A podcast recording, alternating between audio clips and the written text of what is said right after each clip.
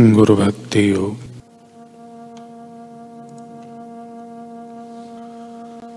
प्राचीन काल में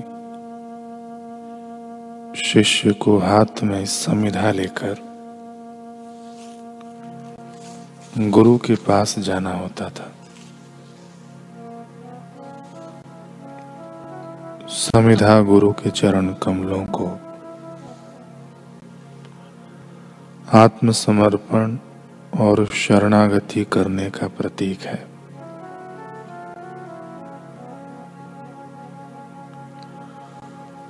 यह हमारे कर्मों की गठरी है। आप उसे जला दो। शिष्य हाथ में समिधा लेकर गुरु के पास जाता है। इसका यह अर्थ होता है। इसका बाह्य अर्थ ऐसा है कि ऋषि उस समय अग्निहोत्र करते थे। उनके यज्ञ के लिए काष्ट लाने के रूप में गुरु की सेवा का यह प्रतीक है।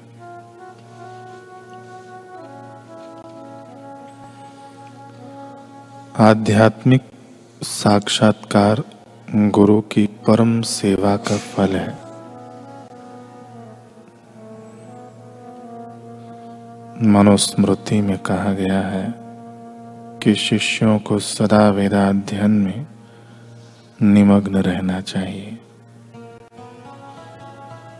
परम श्रद्धा एवं भक्ति भाव पूर्वक आचार्य की सेवा के दौरान शिष्य को मदिरा, मांस, तेल, इत्र, स्त्री, स्वादु, भोजन, चेतन प्राणियों को हानि पहुंचाना काम, क्रोध, लोभ, अति निद्रा लेना आदि से अलिप्त रहना चाहिए। उसे असत्य नहीं बोलना चाहिए।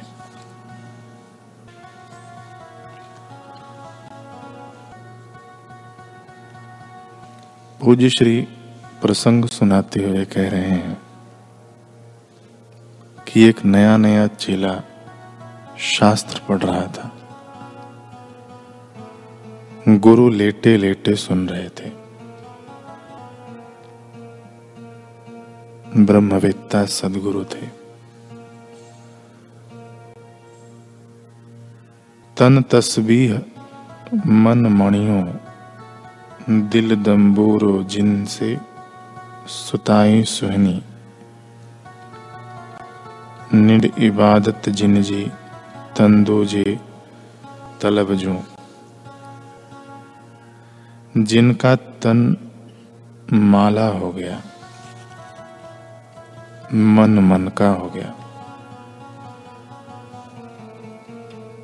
और जिनका हृदय वीणा का तार बन गया। ऐसे पुरुष बैठे हैं तो बैठे हैं तो क्या, लेटे हैं तो क्या? उनकी चाहत के तार ईश्वरीय आलाप आलापते हैं। ऐसे पुरुषों के दर्शन मात्र से हमारे पाप ताप कटते हैं। हृदय पवित्र होता है। धंधा नौकरी तो ज़िंदगी भर होता रहता है। असली धंधा तो ऐसे सदगुरुओं के साथ कभी कभी होता है तो चेला पढ़ रहा था और घड़ी भी देख रहा था कि अब महाराज मौन हो तो हम जाएँ। महाराज कहें कि भाई, बंद करो तो हम खिसक जाएँ। गुरु लेटे थे लेकिन गुरु का हृदय तो वही गुरु यानी अंतर्यामी सर्व साक्षी था। चेला ने पढ़ने में जल्दबाजी की तो गुरु ने कहा, देख बेटा, एक शब्द छूट गया है। गुरुजी, कौन सा शब्द छूट गया है? गुरु ने कहा, जो तू है, वही शब्द छूट गया है। गुरुजी, समझ में नहीं आया। गुरुजी ने कहा, पन्ना फिर उल्टा दे, फिर से पढ़। जो तू है, वह शब्द छूट गया। उसने पढ़ा तो देखा कि उल्लू शब्द छूट गया था। गुरु ने कहा तो उल्लू है। जैसे उल्लू को सूरज नहीं दिखता है, ऐसे ही तेरे को अपना कल्याण नहीं दिखता है। सत्संग में कितना कल्याण होता है। संत के वचन सुनने से, हरि के लिए कुछ समय निकालने से, कितना कल्याण होता है वह तू नहीं जानता। पेट के लिए तो सारी ज़िंदगी निकाली, और दो घड़ी तू हरि के लिए नहीं निकालेगा। तो तेरा और तेरे कुल में आने वालों का क्या होगा? शिष्य ने कहा, गुरुदेव, माफ़ कीजिए। गुरुजी ने कहा, मैं तो बेटा माफ़ करूँ, पर तू अपने को माफ़ कर, अपना दुश्मन मत बन। चौसर और ताश खेलने में समय गंवाता है, फ़िल्म देखने में, गपशप लगाने में समय गंवाता है। और जब से शादी हुई, तब से रात को चमड़ा चाटने में कितने घंटे चले गए। उसके लिए तो कभी घड़ी नहीं देखी। और अभी सत्संग में तेरी 21 पीढ़ियाँ तर रही हैं। तू सेवा में बैठकर ग्रंथ पढ़ रहा है तो तू घड़ी देख रहा है। तो फिर तू उल्लू नहीं तो और क्या है? मनुष्य था, आखिर संत के दर्शन का पुण्य था। उसने कहा, गुरुजी, माफ़ कीजिए। ऐसी गलती दोबारा नहीं करूँगा। गुरुजी ने कहा, नहीं कैसे करेगा? वह तो करेगी। गुरुजी ने कहा, वह कौन? शिष्य ने कहा, गुरुजी, वह कौन? गुरुजी ने कहा, तेरी बुद्धि रूपी रान, तू मन के पीछे पीछे चलेगा तो तेरी बुद्धि भी मन के पीछे चलेगी। ऐसे काम नहीं होगा। बुद्धि के पीछे मत चले, मन चले। बुद्धि के पीछे मन चले। बुद्धि की आज्ञा में मन चले और मन की आज्ञा में इंद्रियाँ चले तो तेरा रथ ठीक चलेगा।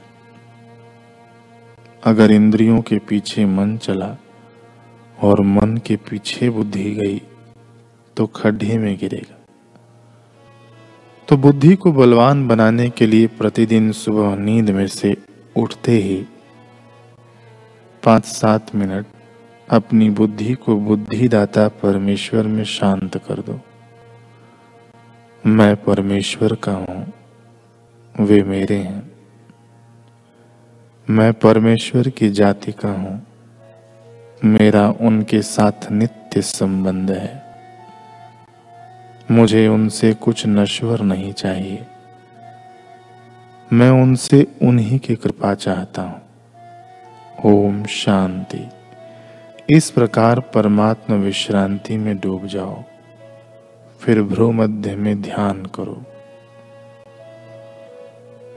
श्वासोश्वास की मानसिक रूप से भगवान नाम जब सहित गिनती करो। शांत होते जाओ।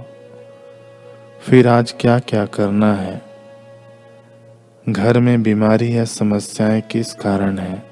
हमारे पुण्य कैसे बढ़े? हमारे हृदय में शांति कैसे रहे? जीवन की शाम हो जाए, उसके पहले जीवन दाता से कैसे मुलाकात हो? ऐसे दो मिनट सोचो और फिर भगवान को प्रेम करो, प्रार्थना करो और हंस कर उठो। प्रभात सवार ली तो दिन सुधर जाएगा।